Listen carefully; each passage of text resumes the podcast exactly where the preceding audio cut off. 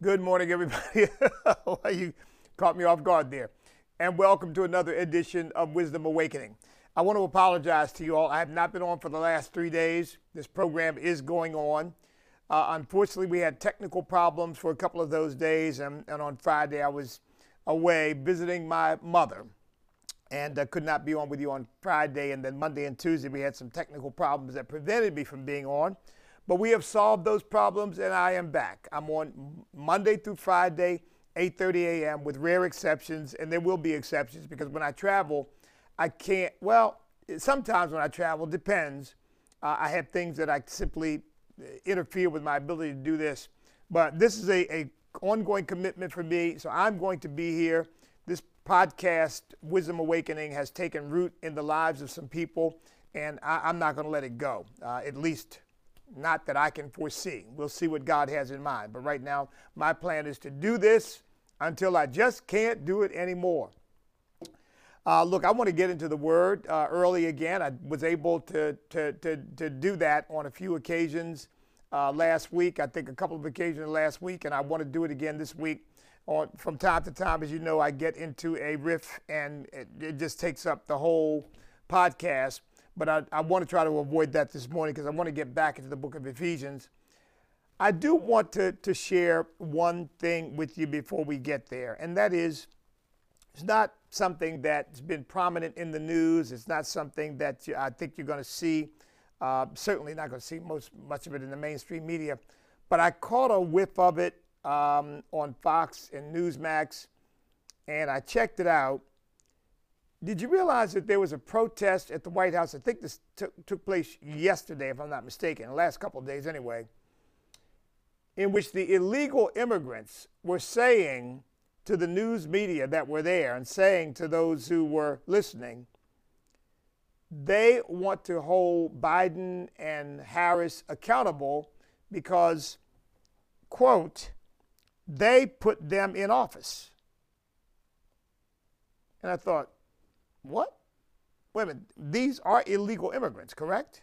Yes, illegal immigrants. And they're saying they put uh, Biden and Harris in office. Now you have to ask exactly what does that mean?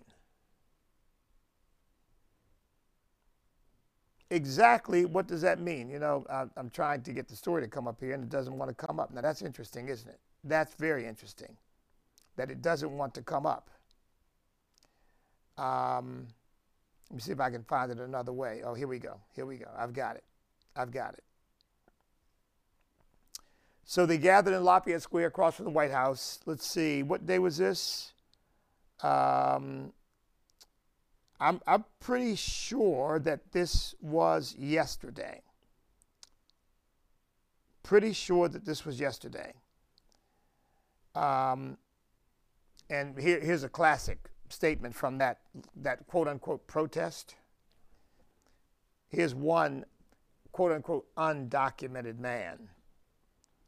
My whole life I lived in the shadows, not only as an undocumented man, but also as a queer man. I mean, you know, President Trump famously said, they're not sending us their best. So here we got this idiot who is outside the White House demanding action because Biden said he was going to make them citizens in 100 days or something. Like he made some stupid statement like that. Should have known better. But, you know, here again, these people have no ethics with regard to truth versus falsehood. So they'll say anything they need to say.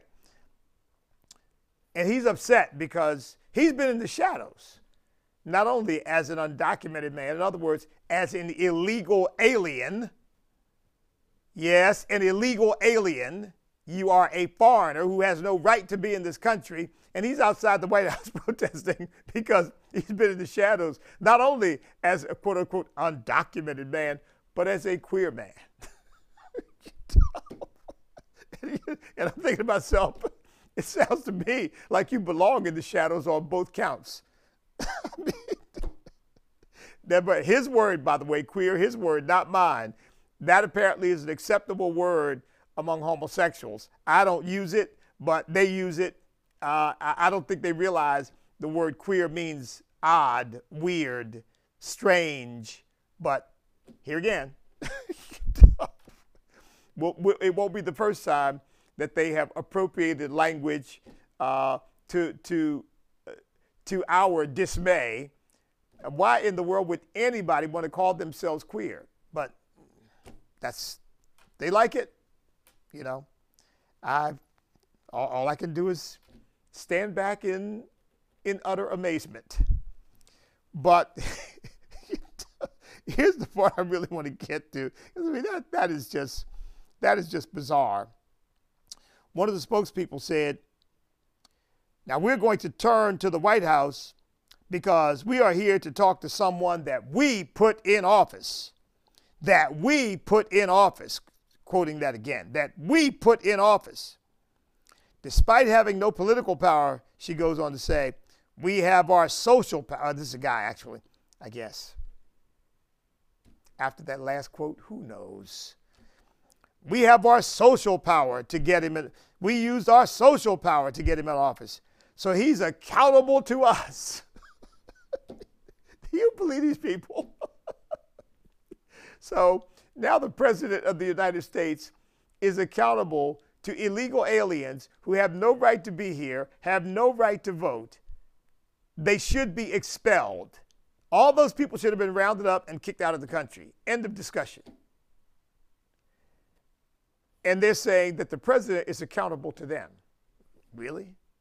You see the bizarre world these people live in. Uh, uh, and look, not when I say these people, I'm not talking about a racial category. I'm, I'm, I'm not even only talking about illegal immigrants. I'm talking about these leftists. They live in a bizarre world. They live in a world of unreality. The President of the United States is not accountable to them. Of course, he may think he is because he's as big an idiot as they are. You know, we have got to get control of the values, eh, get a handle again on the values that made this country great. And one of those values is the rule of law. It's one of the beautiful things about this country. Now, here again, I know we're not a perfect country, and I know that if you're a very wealthy person, you can do things with the law because you can afford to hire big time lawyers, you can afford to hire lobbyists, and you can have more power and impact with the law than others who don't have those means can. I understand that. That's not perfect, but it's, it's preferable to a totalitarian system that tries to make everybody the same. It's not perfect, but it's better than the alternative. But this idea of just trampling the law is, is, is so dangerous and antithetical to everything we are.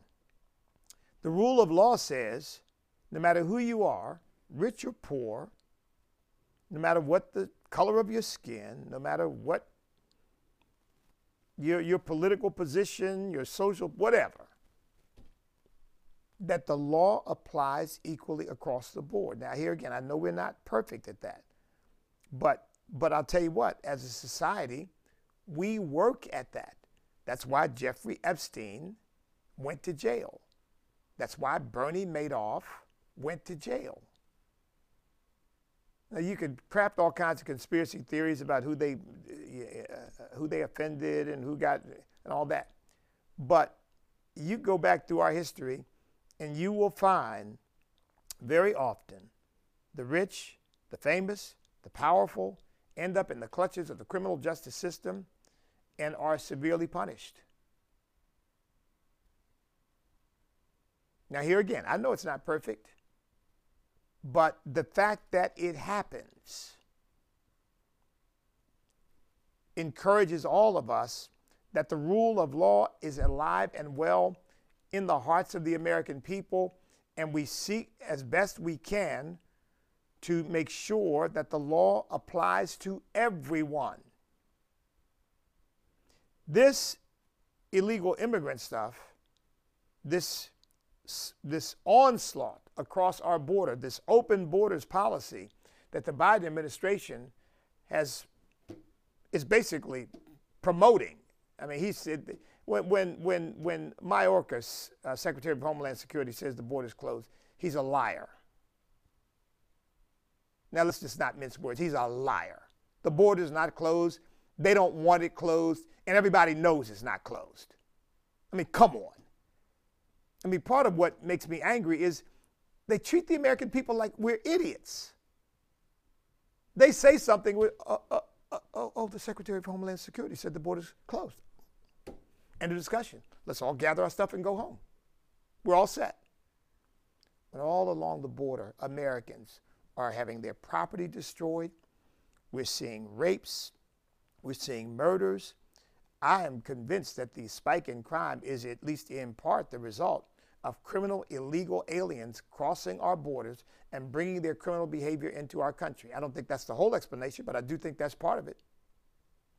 You throw open the borders, you got human traffickers, drug traffickers, cartel members, you got all uh, MS 13 and other gang members crossing the border, and they're bringing all their crime with them. And crime along the border, of course, has spiked tremendously. People who live along the border are afraid, are afraid for their lives. But none of that matters because the Democrat Party has decided that there is political power in illegal immigration ultimately, and so they don't care what happens to the country.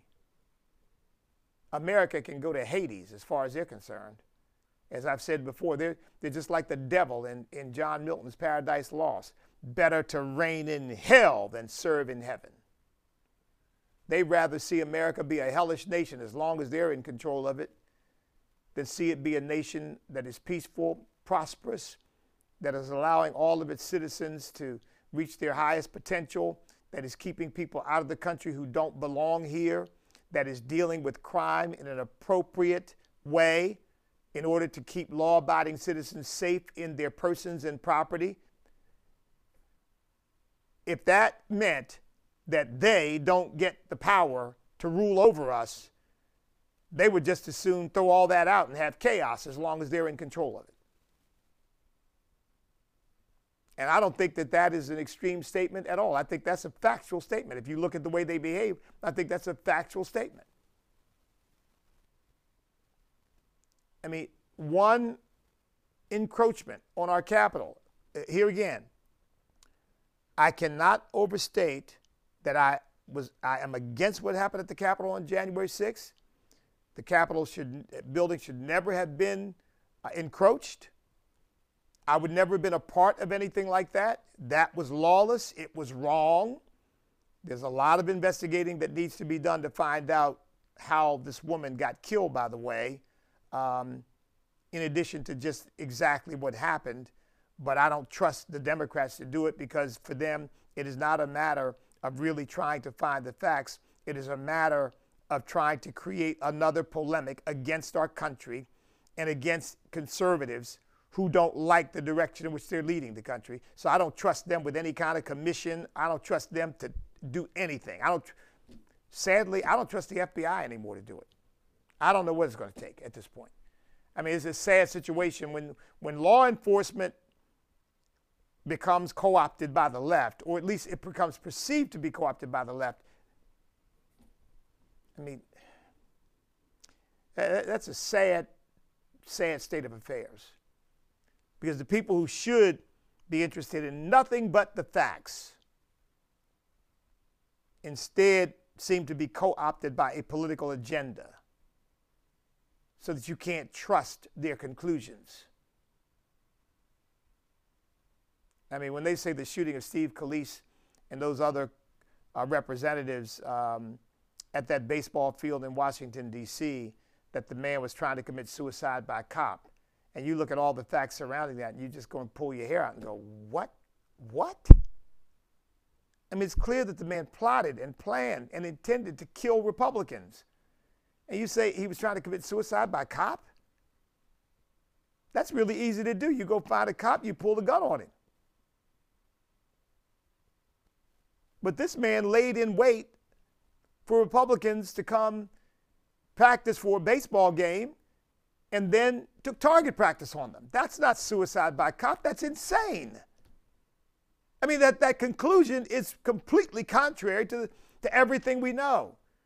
And I know they've investigated, but I mean, look, we, we know what happened, and that was not an attempted suicide by cop.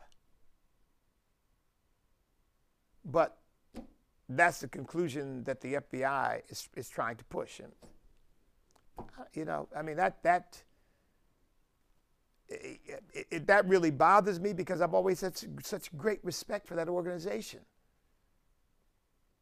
You know, we really have got, we're going to have to have elect a president who's going to clean that up. You talk about cleaning up the military of the so called white supremacists. We have to clean up the FBI and law enforcement of all these leftists, all these Marxists, all these people who think they're above the Constitution and get some people in there who understand that their primary job is to support and defend the Constitution of the United States and the laws of the United States, and it doesn't matter who it touches. It does not matter. It should not matter. And what you, what you seek is truth as best you can find it.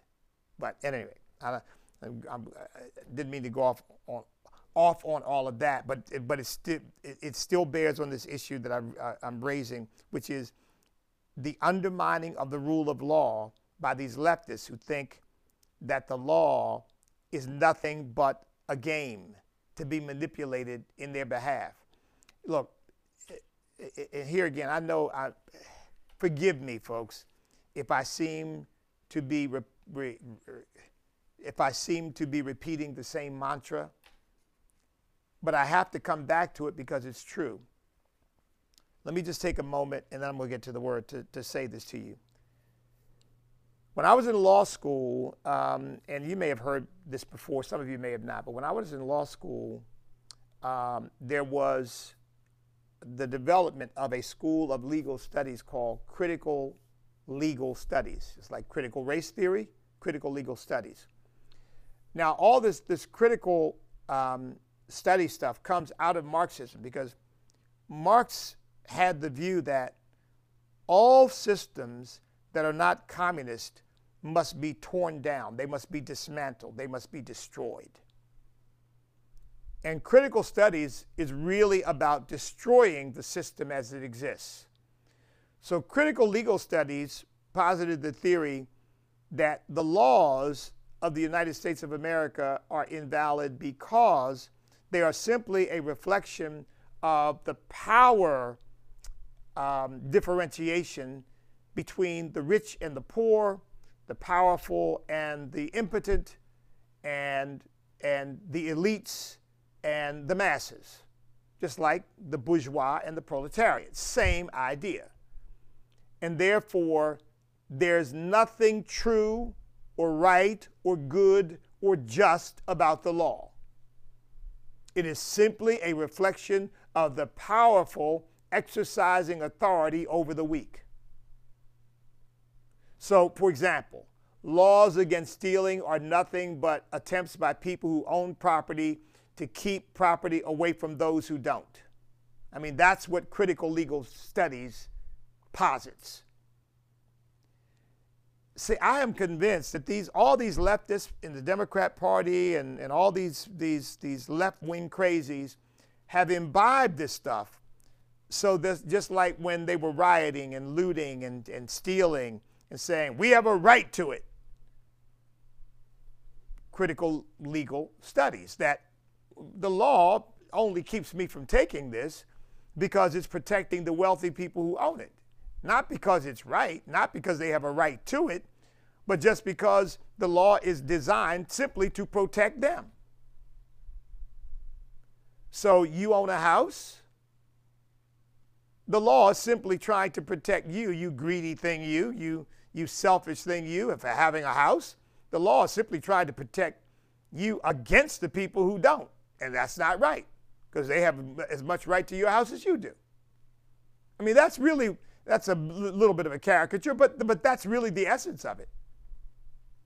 And I, I really believe that these leftists are promoting that view that the law itself is invalid. Remember, Patrisse Cullors said that the entire criminal justice system must be dismantled.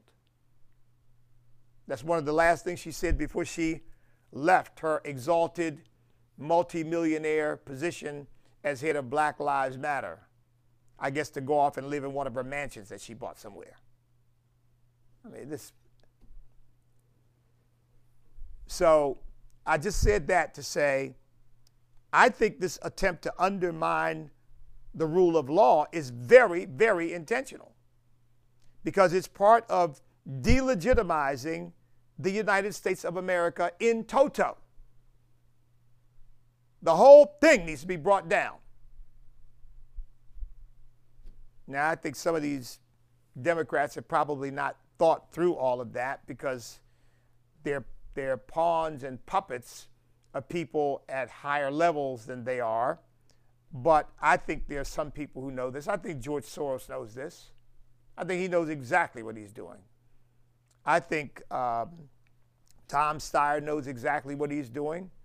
Uh, I, I, they, they, these people don't understand that if the revolution that they are stoking were to happen, they would be the first ones to have their heads lopped off by the very people that they've been supporting. It happens every time we've had one of these communist revolutions. It happens every single time.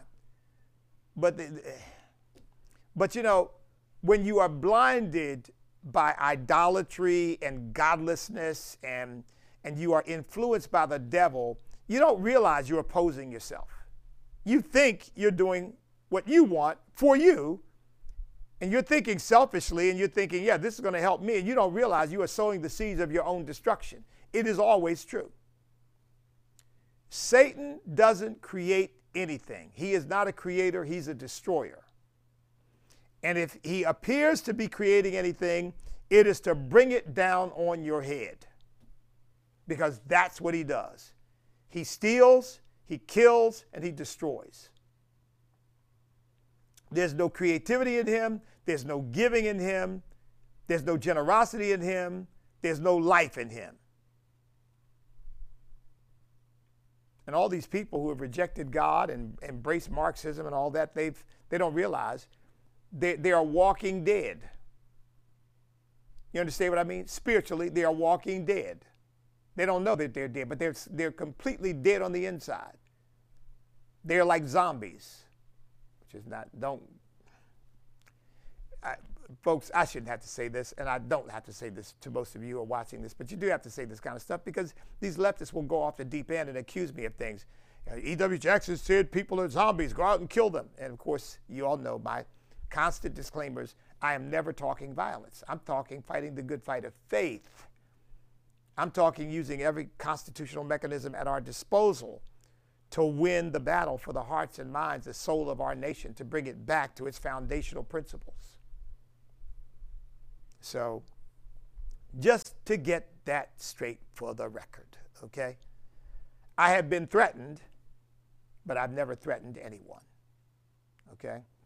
I have been I have been accosted by those who want to do me violence, but I have never accosted anyone and I don't want to do anyone violence. And I don't want anyone who listens to me to think in any way that I would ever sanction violence against anyone because that is, that is not what I stand for. And I don't believe anything like that would be necess- is necessary to saving this country. And in fact, I believe it would be counterproductive and is counterproductive. We're going to save this country by the tools that God has already put in our hands we're going to use them wisely, intelligently, with spiritual insight, with, with the power of our faith, and we're going to bring America back to the foundational principles that made us the greatest nation on earth. And that means we're going to close those borders and let the whole world know that if you want to come to America, you want to be an American, well, you are certainly welcome. You get in line and you follow the proper process and procedure and we will welcome you with open arms. You come illegally, you will never be an American, and we're going to kick you out. I mean, it's really just that plain and simple. You are violating our laws, and therefore you are already showing that you don't respect us as a country. You imagine these people going to the White House talking about you're accountable to us. They're not citizens. Oh, and the, you, you know the governor of Vermont, he wants illegal immigrants to vote in Vermont elections. That ought to be a violation of federal law, and it ought to be a felony for any non citizen to vote in any American election, local, state, or federal. It ought to be a violation of law. It ought to be a felony, punishable by fines and imprisonment. Polluting our electoral process. We've already got problems. People have confidence in it now. You got these idiots running around talking about they want to have illegal immigrants vote. We know that's what Democrats want anyway. We know that. But you have some stupid enough to, to announce it. Thank you very much, so that we know now explicitly exactly what they're after. I mean, we know it anyway. But I, I wish they would articulate it more because the more they articulate their stupidity, the more the American people will see just how utterly irresponsible it is to give these people any power, any power because they don't know what to do with it. They don't know how to subdue our enemies. All they know how to do is subdue the American people and try to subjugate us under their stupid draconian ideas, their totalitarian impulses, their tyrannical predispositions. Have I described it well enough? You know, okay, let me get off that. Let me get to the word. Let's go back to Ephesians chapter 2. Good, praise God. I got some time to deal with this. Ephesians chapter 2. Uh, let's see. We finished at verse 13. But now in Christ Jesus, you who are far off had were, were who who once were far off have been brought near by the blood of Christ. Let, let me just before I go on to the next passage, let me just say this about the blood of Christ. When God entered a covenant with Abraham, he allowed Abraham to covenant with him through the blood of animals. When, when you read over in the book of Genesis, I think it's around Genesis chapter 12, where a, a, a fiery furnace walks a bloody path that's been built by Abraham, that he's He's cut animals open and laid them out, and their blood has run between them. And while he was in a trance, a smoking fiery furnace passes ac- across that path of blood. That was God pointing us toward the ultimate bloody path that Jesus himself would walk, shedding his own blood for us on that path and on the cross, so that we could cross over the chasm between us and Almighty God. But, my brothers and sisters, without the blood, there is no path. Let me say that again. Without the blood, there is no path. There's no way to cross the chasm between man and God without the blood of Jesus Christ. Muhammad can't do it. Buddha can't do it. Hare Krishna can't do it. Joseph Smith can't do it. Hindus can't do it. Only Jesus Christ can do it. Says, You who were once far off on the other side of that chasm, that's me and that's you. If you're saved, if you're in Christ Jesus, have been brought near you cross that chasm by the blood of Christ. See, without the shedding of blood, there is no remission of sins. I said this on Sunday. You should go listen to that message on Sunday. Um, it was the final message in the fruit of discipleship. But I said then, or I've said many, many times, so maybe I said it on this program. God cannot forgive sin simply because he's good. Did you hear that? God cannot forgive sin simply because he's good. God can only forgive sin when the price, the cost, the payment, the penalty the justice due for sin is paid. Wow. Did you hear what I said? You know, these people running around saying, oh, I, I you know, I, oh, God, forgive me, and then reject Jesus Christ and think that they're going to get somewhere. You're not. Because without the shedding of blood, there is no remission of sins. You can weep, you can cry, you can moan, you can slobber and slop and and writhe on the ground. you can you can go through all of that. And you can get up from all that feeling better, feeling, oh, oh, I feel so much better having gotten that off my chest, but the sin is still in your spirit. The only way that God can forgive sin is through the blood of Jesus Christ. That's why when they let that man down through the roof of Jesus' house, and and and the man was crippled, couldn't move. I think he was, uh, if I'm not mistaken, I think he was crippled from I think he was crippled from birth. But anyway, they, they let him down. He couldn't walk. Totally infirm, paralyzed. And Jesus looked down at that man. Said the Bible says, and seeing their faith. In other words, they believed that if they got to Jesus, he could be made whole. Jesus looked at him, and the first thing he said was, Your sins are forgiven you. And of course, all the Jews around them said, Who in the world does he think he is that he can forgive sins? And Jesus heard their murmuring and then said, Which is easier? To say your sins are forgiven you, or to say, Rise, take up your bed and walk? He said, But I say to you, Rise, take up your bed and walk. And the man got up, picked up his little pallet and strutted right on out. And then Jesus said, But so that you know, he said before he raised the man up, he said, So that you, but that you may know that the Son of Man has power on earth to forgive sins. Glory to God. Why? Because he is the Lamb of God, slain before the foundation of the world.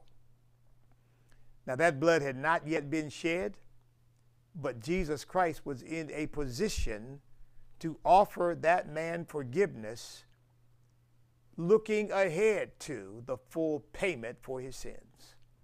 See, see, that's how people people in the old covenant weren't saved like you and I are. For those of you who are Christians, they weren't saved like you and I are. So, well, well, how was it different? They were not born again. They were not regenerated from within they were not filled with the Holy Spirit. The Holy Spirit could be with them based upon the sovereign power of God to anoint someone for the work that He had for that person to do, like God anointed certain kings and God anointed certain prophets. He, all of His prophets, He anointed with the Holy Spirit to carry out the work that He gave them to do. But they were unregenerate men. I mean, that's why you see Elijah after he has defeated all the prophets of Baal and then is threatened by Jezebel with assassination, uh, sits under a juniper tree and wants to die. Because he thought, well, I, I thought I'd solve this problem. And here I am now, a fugitive from, from this woman who's, who wants to kill me. And God had to, to raise him up and, and, and spur him on because you see, he was still in the flesh. He would now, and by the way, I'm not saying that Christians today can't, a true Christian born again can't suffer depression and despair and, and, and contemplate suicide. I've never met a person who's who truly was a born or is a born again Christian who did that, but I've read that it's true. I don't doubt the reports. Uh, I have a hard time with it, but I, I don't doubt the reports because I know that the deceiving power of Satan can get a person's mind all twisted up and they're not thinking straight, even a Christian. However, however, it's a whole lot harder because when you are born uh, from above, you are born again, you, you, you become regenerated and you're a new creation in Christ Jesus. It's just, it's, it's, and, and you, you are in him and he is in you, it's so much harder for the devil to get that kind of control of a person. That's why the Bible says we have a better covenant based on better promises. But the old covenant saints didn't have any of that. And by the way, the people in general had none of that. The people in general, all they had was the covenant of God with Abraham. That's all they had. Which is why the Bible says that the that the, the old covenant was a schoolmaster leading us to Christ because the law could only condemn, it couldn't save. And so all the law did was to say, you are hopelessly sinful and you need a redeemer. That's all the law could do. So all those living under the law were frankly all condemned people. The only hope they had was the belief in one who would come to redeem them. And God had revealed that to them, and those who put their faith in that, those people got not the way we think of it, but those people were saved looking ahead to the coming of the Messiah. That's why in Colossians chapter 2, when it says, Jesus Christ spoiled principalities and powers, making an open show of them in it, and he ascended up on high and led captivity captive. In other words, all those saints who had never entered into heaven, you say, well, wait a minute, wait a minute. Did, didn't David go to heaven? No, he didn't. Didn't Moses go to heaven? No, he didn't. Because Jesus said, no man has been to heaven but him who came, he said, no one is going into heaven, but him who came down from heaven. Where were they? They were in a place called paradise, where Jesus said to the, the man on the cross, That's where you're going to meet me. You'll be with me in paradise. Because heaven was not open to human beings because they weren't fit for heaven. I could get into another thing about, you know, some things that Adam's sin had even created some problems in heaven, but I, I won't get into that right now. That goes into a whole other line of discussion. But is the shed blood of Jesus Christ that made it possible for all of those Old Testament saints to enter into heaven. And that's where they are now. You know, you, when you and I die, we're not, as Christians, we're not going to purgatory, we're not going into paradise. We are going directly into the presence of God in heaven. Because Jesus Christ has now paved the way by his own shed blood. And you, you all know, I'll just hint at this. He took his blood into heaven and sprinkled his blood on the mercy seat in the Holy of Holies in heaven and cleansed the utensils of worship in heaven. See, everything that God gave Moses was a replica of what was already in heaven. And the blood of Jesus Christ, I believe, remains there because they, nothing can die there, remains there in the Holy of Holies as an eternal testament to his sacrifice for us, the uncoagulated human blood of Jesus Christ shed for our sins.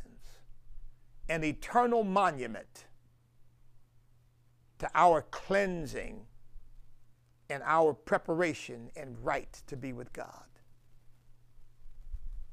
Charles Wesley put it this way a charge to keep I have, a God to glorify, who sent his Son, my soul to save, and fit it for the sky.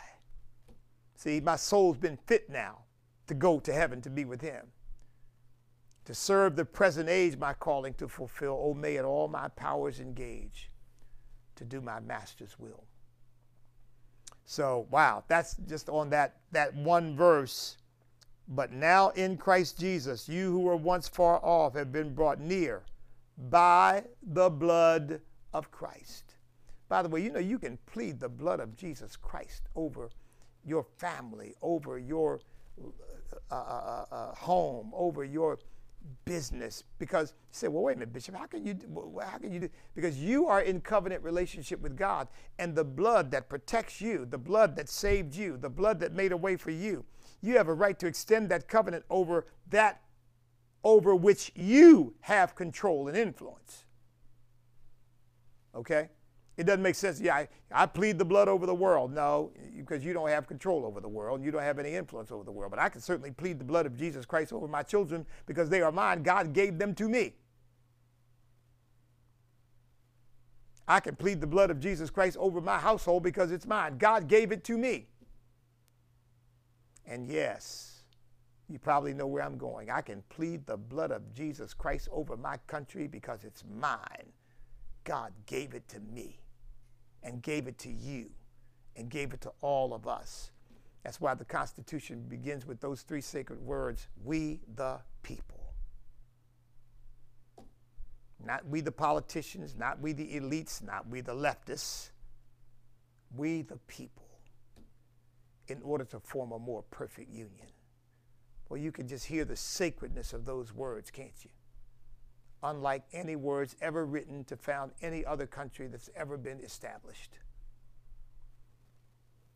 Okay, I, I, won't, I won't go off into that. We've only got a few minutes left, but let's see if we can get a little bit further. 14th verse says, For he himself is our peace who has made both one and has broken down the middle wall of separation.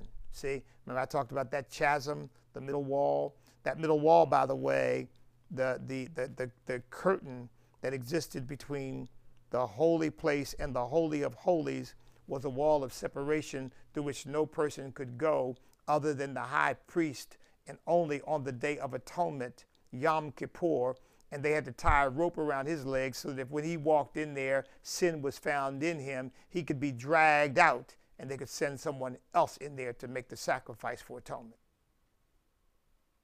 But when Jesus died, that wall was shattered, that curtain was torn in two,